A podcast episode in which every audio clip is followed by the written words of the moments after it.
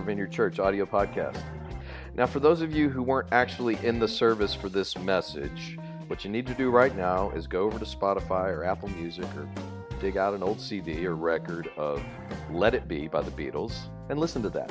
We, we actually got the band up there on the stage and we did a rendition of that, and it is tied into this message, which this message is actually called Let It Be. And we're talking today about Mother Mary. You know, it's a different Mother Mary than Paul McCartney was writing about, but I think it still applies. And it should be the simple prayer that we can all pray during this season. Let's go to the talk. North Shore Vineyard Church, downtown Covington.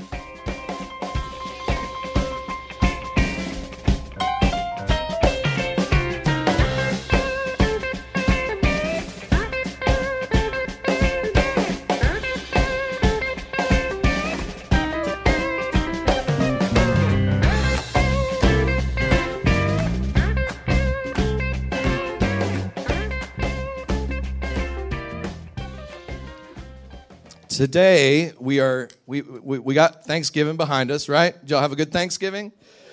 You glad it's over? Thankful it's over. Yes, we had a good Thanksgiving. We were up in uh, East Texas at my dad's place, and I, I, did a whole lot of eating and a whole lot of sleeping, and I, I did very little else. So thankful for that. But now we're entering into Advent season, and over the next few weeks you are going to see words and phrases appearing over and over on Christmas decorations, on ornaments, on cards. You'll hear them in the songs that are playing in the background at Rouse's or wherever, whatever retail store you're going to buy stuff in. You'll hear terms like glory, peace, hope, joy. Words like we sang this morning Glory to God in the highest, peace on earth, the thrill of hope. A weary world rejoices. Joy to the world, the Lord has come. Let earth receive her King. Lovely words, inspiring words. But let's be honest. For all the hope and joy and rejoicing and glory, Christmas doesn't really feel like that much of the time, right?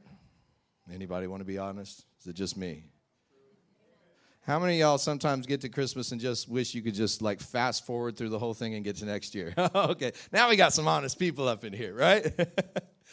because when it comes to words like peace and joy and glory and rejoicing, most of the time Christmas doesn't feel like peace and hope and joy. It is a time where we amp up the stress in our life, the anxiety. It's a time where you get out on the road and there's too much traffic. I don't know why does the traffic get so crazy this time of year? It's the same amount of people, but the traffic gets bad over here. Those cute little Christmas songs that you might have loved as a child, they can seem oppressive at times, you know? Like if I hear another dang Christmas song, it's just pushing me over the edge. Then you've got gatherings with family where you try not, and maybe you tried this even last week at Thanksgiving, try not to bring up to your crazy uncle how you feel like about Donald Trump in reality. we have to navigate all these kinds of things. And then on top of that, we're trying to find meaning in it. And, I, and that can feel oppressive as a parent as well.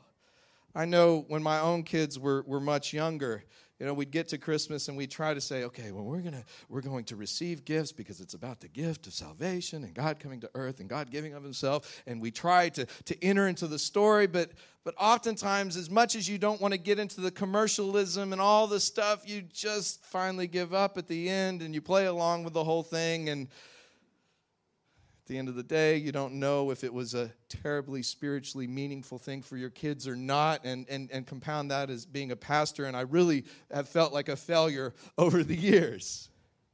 And yet, in spite of all of that, in spite of all the chaos and anxiety, and let, let's not forget about depression and loneliness. This is a time of the year where if you feel alone, you're probably going to feel even more alone. Great. I came to church to hear that. Thank you. if you struggle with depression, you will probably struggle with depression more intensely during the holidays. If you struggle with anxiety, you'll probably struggle with anxiety even more intensely. But underneath the veneer of all the stuff that gets stacked upon Christmas, there is a real hope. And I want to talk about that today. I talked about hope a little last weekend, but I'm going to talk about hope again. Today, I want to look at Mary, the mother of Jesus. Now, I started off with Let It Be because I think that's a good song about Mary, the mother of Jesus. But I found out, see, I was at a, a little Catholic retreat center this summer, and I was doing a, a, little writing retreat. So every day I'd write for about, whoa, the walls are coming off this place. Sorry about that. I don't know what it is about you, Ricky. Yeah. I hear people saying all the time, I don't want to come to church. The, the, the ceiling will fall down or something. No.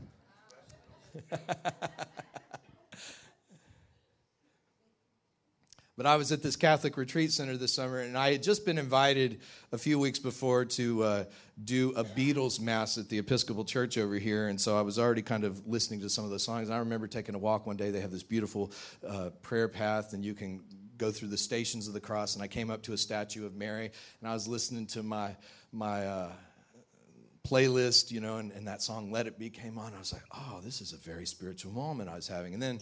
Of course, a couple of months later, I, I, found the real story from Paul McCartney, and he wrote that, you know, he had a dream about his mom who said, but I'm going to say it's about Mary, the mother of Jesus, because I think it works that way.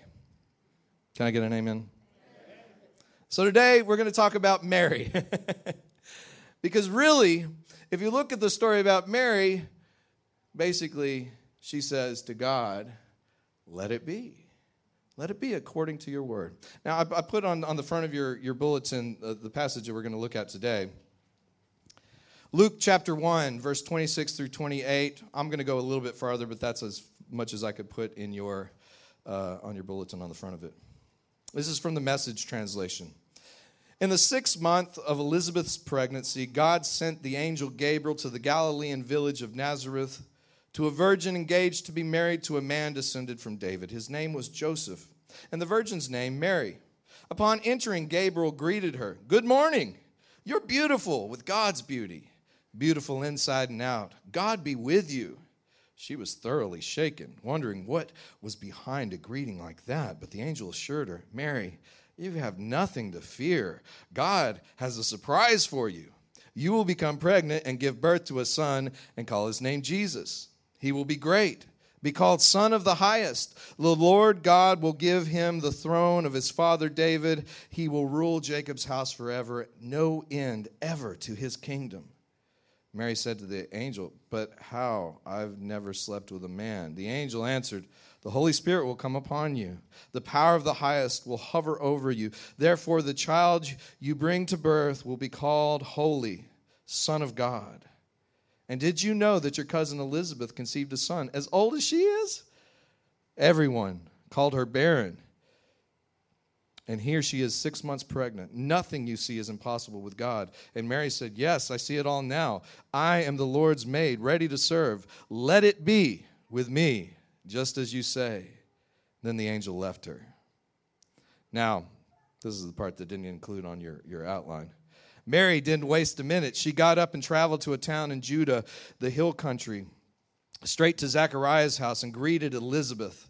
When Elizabeth heard Mary's greeting, the baby in her womb leaped. She was filled with the Holy Spirit and sang out exuberantly, You're so blessed among women, and the babe in your womb also blessed. And why am I so blessed that the mother of my Lord visits me? The moment the sound of your greeting entered my ears, the baby in my womb skipped like a lamb for sheer joy. Blessed woman who believed what God said, believed every word would come true. And Mary said, I'm bursting with good news. I'm dancing the song of God, my Savior. God took one good look at me, and look what happened. I'm the most fortunate woman on earth. What God has done for me will never be forgotten.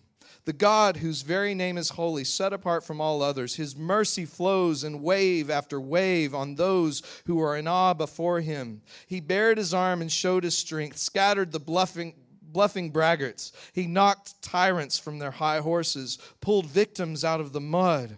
The starving poor sat down to a banquet. The callous rich were left out in the cold. He embraced his chosen child Israel. He remembered and piled on the mercies, piled them high. It's exactly what he promised, beginning with Abraham and right up until now. It, it's kind of like a musical reading that, right? I love in this story how they just kind of break out into song. Mary shows up and Elizabeth breaks out into song, and then Mary breaks out into song. It's a beautiful story. Now, I have to admit, I've talked to numerous Christians over the years who are like, yeah, I'm cool with most of the stuff in the Bible, but that thing with Mary is kind of weird. I've talked to women who are like, you know, if God showed up to me when I was a teenager and said, you're going to be pregnant with God's baby, I'd have freaked out. And who knows? You know, there's a tradition in, in the Jewish tradition called midrash, where they will take some of the stories of the Bible, like Moses or Noah, and they will they will kind of take the characters and, and reimagine different things and put them in conversation with one another. And I kind of like to do a little midrash with this, and I kind of think, how many other people did God actually appear to and, and make that offer? Like, yeah, you're going to be the, the mother of the Most High God. And probably a lot of them were like, eh, no, thank, no thanks. but Mary said, let it be. Mary said, Let it be. And I think, regardless of, of, of how you may see the story and, and, and how weird it may seem, there is great truth in this for the spiritual journey. It shows us something of spiritual formation, saying yes to God. I mean, literally in this story, God is being formed within her womb. Mary is making space in her physical being for the work of God to arise. And the invitation of this story is that we would do the same, that we would say, Let it be, God. Let it be. Let your work in me be. Let that thing happen. I'm not going to resist it, I'm not going to oppose it. Say, Welcome, Lord. And that's one of the, I, think, one of the reasons why Mary has been so revered in the last two millennial, millennia of the church is precisely that her willingness to say, God, whatever you have for me, no matter how strange, I say, let it be, Lord. Hope is formed in us in, in mysterious ways. And, and as we can see from the passage today, the Annunciation, which is what this passage is called, when Mary sees the angel, she rejoices. She says, Let it be according to your will, Lord. She rejoices in it. But here's the deal we don't talk about this part much. What hope actually looks like in Mary's life is not that spectacular. Anybody, you have those little uh, nativity, nativity scenes at your houses that you, you put out on, on your mantle or on, on your uh, shelf or something. And, and in the nativity scene, you have you know the little stable you've got the maybe an angel you got some farm animals. You got the shepherds, you got the magi, you got Mary, Joseph, and sweet little baby Jesus lying in a manger. And we sing songs, Little Town of Bethlehem, Away in a Manger. We, we get all into the sentimentality of it. But let's, let's look at this story maybe from Joseph's perspective. Joseph is engaged to be married to Mary. They're both probably teenagers at this point. And Mary comes to Joseph and says, Joseph, I'm pregnant. They've never been together. And, and Mary says, It's okay, it's God's baby. Joseph's like, I want to go on Montel. Find out who this baby daddy is. No. it's not, not his baby. But she says, No, it's, it's, it's God's baby. This came from God. And Joseph is, is doing what, what most guys. Actually, Joseph is way more gracious than most guys would be. Joseph is like, Okay, my wife is or my, my, my fiance is going crazy. I'll just put up with her until the baby comes then i'm going to divorce her quietly. But an angel shows up to joseph in a dream and says this this thing is from god. So so go along with it. So so joseph decides he's going to go along with it but that does not make it any easier. And here's the deal about hope people. Hope is not contingent upon your circumstances. If it was it wouldn't really be hope. Joseph not only has a pregnant wife who is in the final trimester, the final weeks of the final trimester before she gives birth, and he has to travel with her to Bethlehem to answer a census. And it must have been a crazy, you know, like, like if you didn't show up for the census, there must have been some kind of crazy uh, punishment that would happen to make Joseph take his pregnant wife all the way to Bethlehem when she's like within days of having a baby. But he goes to Bethlehem. And what makes matters worse is he shows up in Bethlehem, all the Airbnbs are booked up, all the inns, the hotels. There's no place to stay. The only place that they can find to camp out is a stable. Now, I've never been pregnant, but I've been around pregnant women before. And when you start getting up to those final final days, you kind of want to be in a place that's clean and comfortable at least. It doesn't have to be extravagant. How many y'all women want to have a baby in a stable with dirt and animals and stank?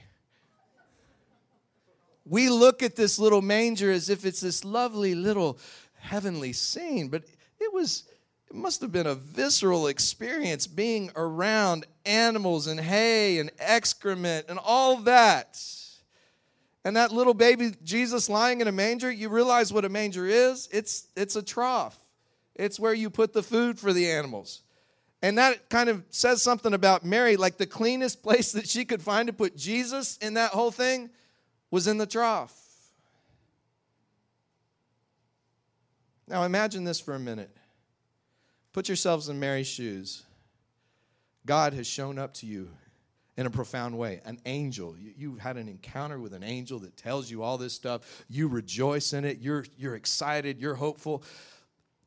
I think oftentimes when we experience God in a profound way, we think that, man, life is about to get really good real quick, right?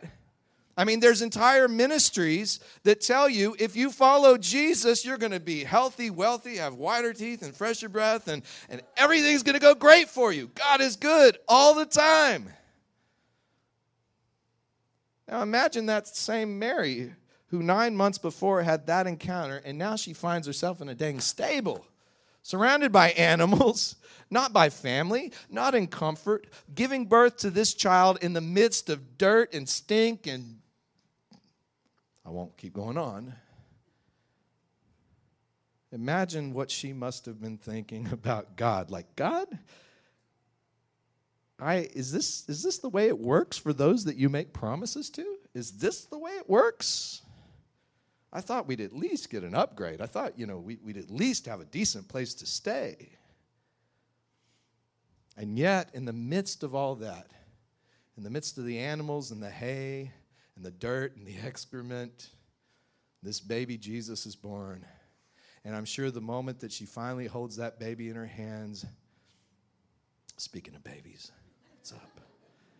The moment that she holds that baby in her hands, all the pain and confusion and all the questions that she was having of God just moments before melted away. That stable that dirty, smelly stable becomes a holy place. It becomes the very place where heaven touches earth.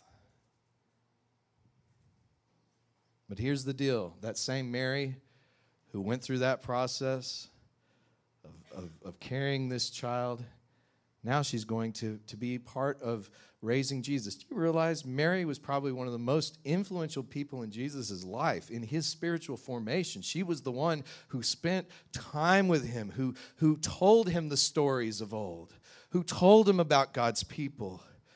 And Jesus had to, to nurse at his mother's breast. He had to have his diapers changed. He had to learn how to walk. He had to learn how to talk. But as anybody who's a parent who's raised kids know, you're not raising kids so that they will, hopefully, you're, you're not raising kids so that they'll be dependent on you for the rest of their life, but you're raising them so you can release them. And so they can go out and be on their own. And this same Mary who was promised to, to, to carry God's child, to give birth to the Savior, she has to slowly step back and release this Jesus as he becomes a man and he leaves the home. And that must have been another disappointing thing for Mary. But then, after a few years, she begins to hear the rumors of this Jesus being a rabbi. Some are calling him even a prophet.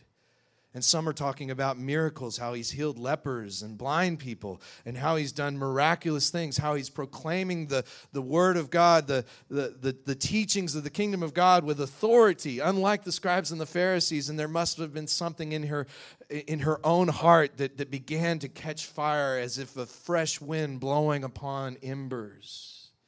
And she starts to get excited. This is it. This is all that stuff that God had promised me decades ago. It's coming to pass right now in front of our eyes.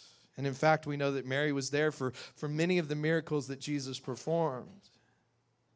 And yet, Mary had to see her son, her only son.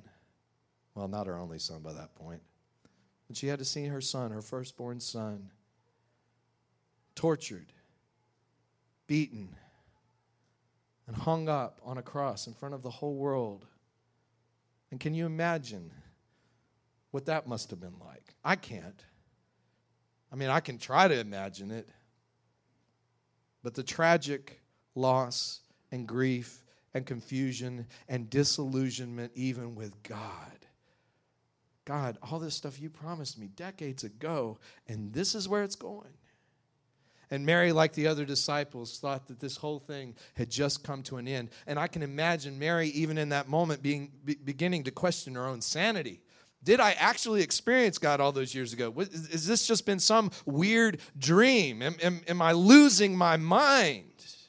Because this doesn't look anything like God. You ever found yourself in that situation, people? Where it don't look anything like the way you thought this thing was supposed to work out with God.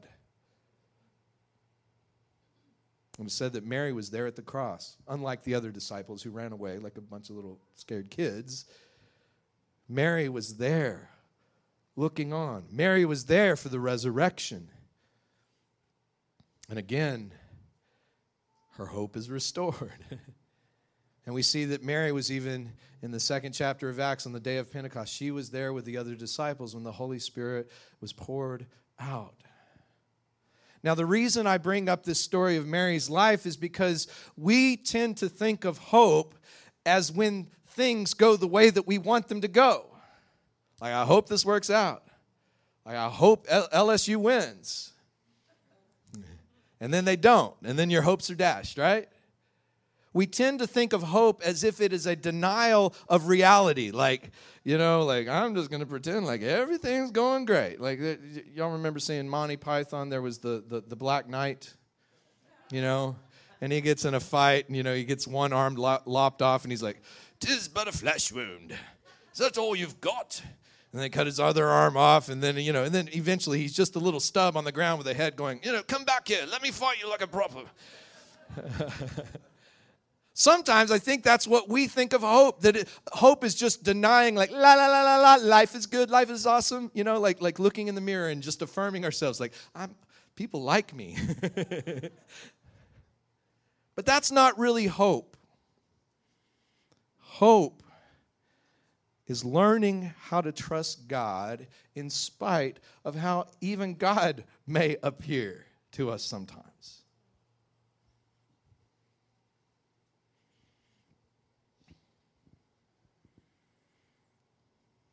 Hope does not mean resolve of tension or a good go of things in our life. The same Mary who experienced the Annunciation would find herself giving birth in a dirty manger. And the same Mary that gave birth in the manger would find herself raising a child. The same Mary who raised the child would have to one day let him go the same Mary who let him go and rejoiced in his ministry and, and how God was moving in his life would have to see him suffer and die. But the same Mary who saw him suffer and die would also get to witness his resurrection. Why is it that we think that the spiritual journey is just going to be this steady path where everything is good all the time? It's not. And I'm glad, I'm thankful for Mary's story in here. Actually, if you look at all the apostle stories, I don't know why we ended up with the prosperity. Well, I know why, possibly why we ended up with the prosperity gospel in the United States of America, because it's, it's like the idea of God that we'd like to have. You know, God just blesses us because we're his followers. But the reality is, the blessings of God are not material blessings. It's great when you got them. But there's something deeper going on that we can learn from Mary. I love the fact that the Apostle Paul, many years later, many years after the resurrection of Jesus and the ascension of Jesus, Paul would, Paul would seize on the metaphor of pregnancy to describe what's going on within us and to describe hope. He says this in Romans 8 All around us, and by the way, this is what inspired the song I wrote that we sang this morning Our Hope is in You. All around us, we observe a pregnant creation the difficult times of pain throughout the world are simply birth pangs. But it's not only around us, it's within us. The Spirit of God is arousing us within. We're also feeling the birth pangs. These sterile and barren bodies of ours are yearning for full deliverance. That is why waiting does not diminish us any more than waiting diminishes a pregnant mother. We are enlarged in the waiting. We, of course, don't see what is enlarging us, but the longer we wait, the larger we become and the more joyful our expectation. Meanwhile, the moment we get tired in the waiting, God's Spirit is right alongside us, helping us along. If we do not know how or what to pray, it doesn't matter. He does our praying in and for us, making prayer out of our wordless sighs and our aching groans. He knows us far better than we know ourselves, knows our pregnant condition, and keeps us present before God. And that is why we can be sure that every detail in our lives of love for God is worked into something good. See, God knew what He was doing from the very beginning. He decided from the outset to shape the lives of those who love Him along the same lines as the life of His Son.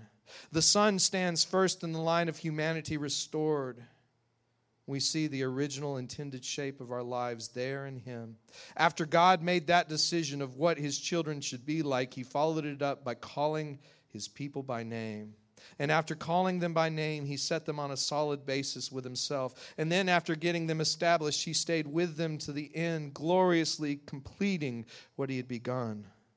So, what do you think? With God on our side, how can we lose? If God didn't hesitate to put everything on the line for us, embracing our condition and exposing himself to the worst by sending his own son, is there anything else he wouldn't gladly and freely do for us?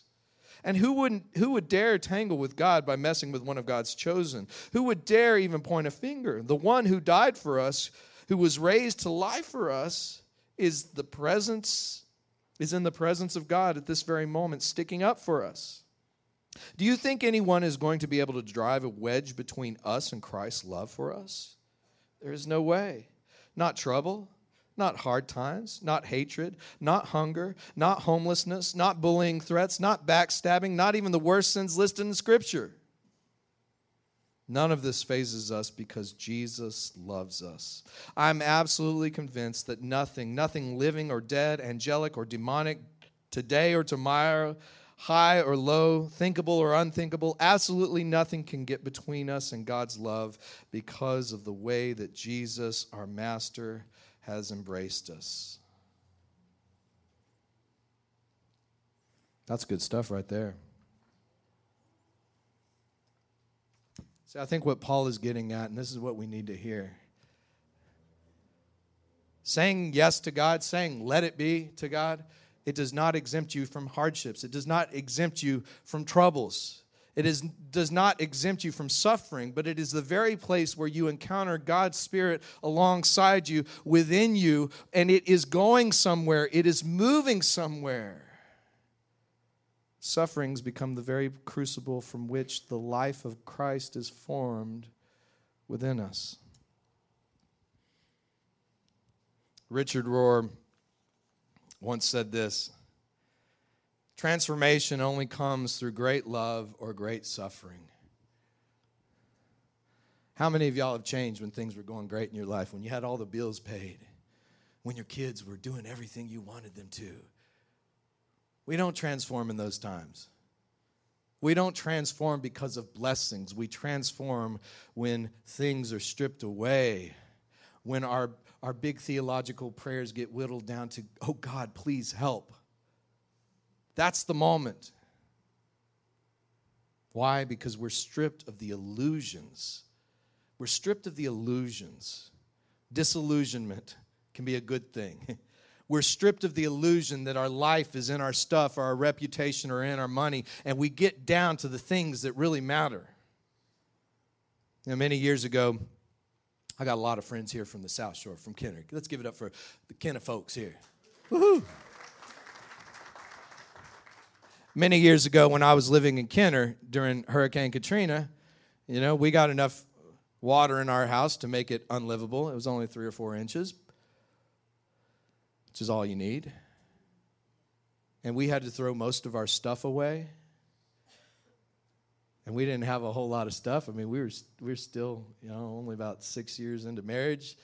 We had to throw all, the little bit of stuff that we had away, take it to the curb along with everybody else. But you know, the real thing that was the most tragic loss for us after Katrina was the loss of community. I think anybody who lived down there could say the same thing.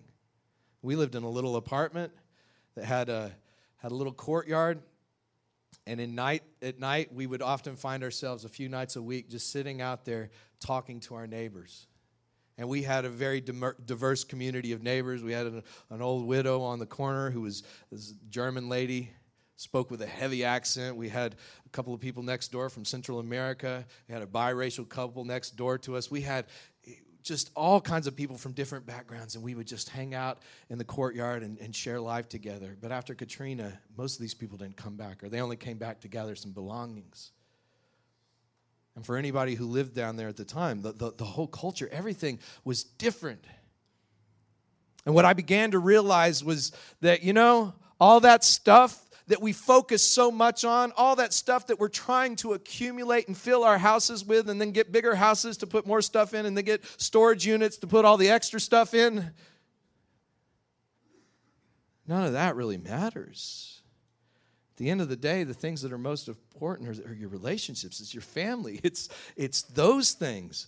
And and there was something about you know I don't think you know there there was people who said well God sent Katrina to judge New Orleans. I don't I don't believe that, and I don't think God sent Katrina to teach me a lesson about spiritual formation. But I will say this: that what Paul talks about here that that God works everything together for those for, for the good of those who love him and are called according to his purpose. I have seen that to be true time and time again. Yes, I have had amazing encounters with the, the Spirit of God that have been kind of like what, I mean, I'm sure they weren't like Mary, they weren't like that, that amazing.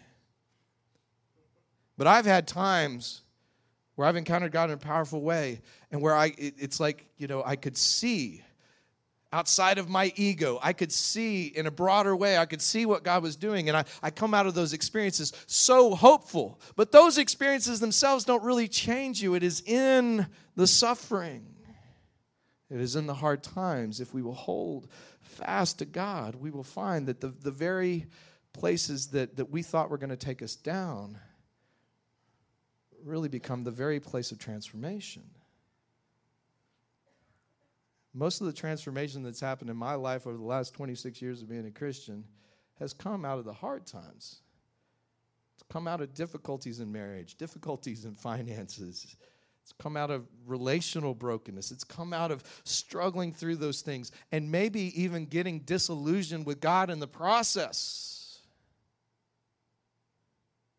But as C.S. Lewis once, once remarked about uh, Aslan, the lion that represents Jesus, and, and the lion and the witch in the wardrobe, Aslan, he says, is not a tame lion. God is not a tame God.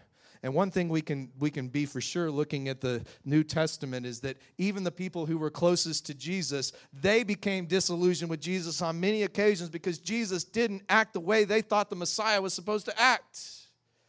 So, what we're signing up for when we say, let it be, God, we're not controlling God. God's not going to be squeezed into our expectations, but we are going to find that even when things get bad, we will encounter the Spirit in a fresh way.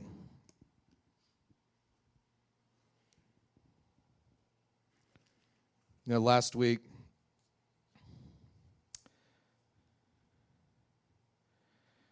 when I was in Texas for Thanksgiving, I, I spent spent some time reflecting over things that I was thankful for, and I want to I want to share a few of these with you.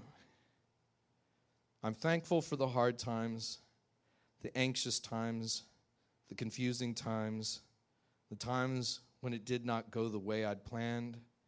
For in those times I found the greatest treasures right in front of me, to which my busyness and attachments had blinded me. I'm thankful for disillusionment. While it is so hard to separate reality from our ideals of what reality ought to be, I am thankful for the process. Living in reality takes real courage, but is much better than living in the Truman Show. I am thankful for the encounter with resurrection life that happens the very moment it feels like the end. I am sure that Mary got disillusioned with God on more than one occasion. I'm sure that there are many times where Mary was like, "Wait a second. This is not this is not what I signed up for, Lord." And yet, we don't lose track of Mary in the story. She keeps coming back and she keeps trusting God.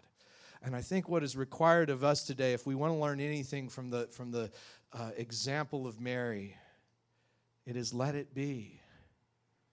That with God, we come with open hands and we say, God, I don't understand what's going on in my world or the world. And there's things that I don't like, and there's things that I want to fight. But the more you fight against things, the harder, the more you fight to try to control reality and control other people and control your situation, the more frustrated you're going to be the moment we can just take our hands off and say, God, this is not what I wanted. This is not how I imagined it. This is not how I imagined my marriage or my job or my kids. The moment we can be honest with that and come to God and say, This is not how I wanted. Nevertheless, Lord, I trust you. Let it be. That moment then transforms our suffering into a place of transformation. So this morning we're going to close by, by taking communion together. I was going to do it during worship, but um, I forgot. So we're going to close with communion. Which, I mean, how beautiful is this? We come to this table, we take of the bread and the cup. This meal symbolizes something very difficult. It symbolizes the broken body, shed blood of our Jesus. This is a meal of hope, y'all. This is a meal that celebrates that death and destruction and suffering does not have the last word if we will but trust our lives to the Lord. So I want to invite you to come down to the front. We, we, we still got the gluten free option. We have gluten free communion as well. Uh, that, that'll be at the back. Yes, it'll be at the back. And uh, as I just sing the song, and hey, this is an open table, so anybody that is just moving towards God in any way, you can come down and take of the bread and the cup. And somebody's going to look you in the eyes and say, This is the blood of Christ shed for you. This is the body of Christ broken for you. Receive the body and blood of Christ today. Receive the Spirit into your life. As you come up, just say, Let it be, Lord. Let it be in me according to your will. I'll just play a song and y'all can make your way up.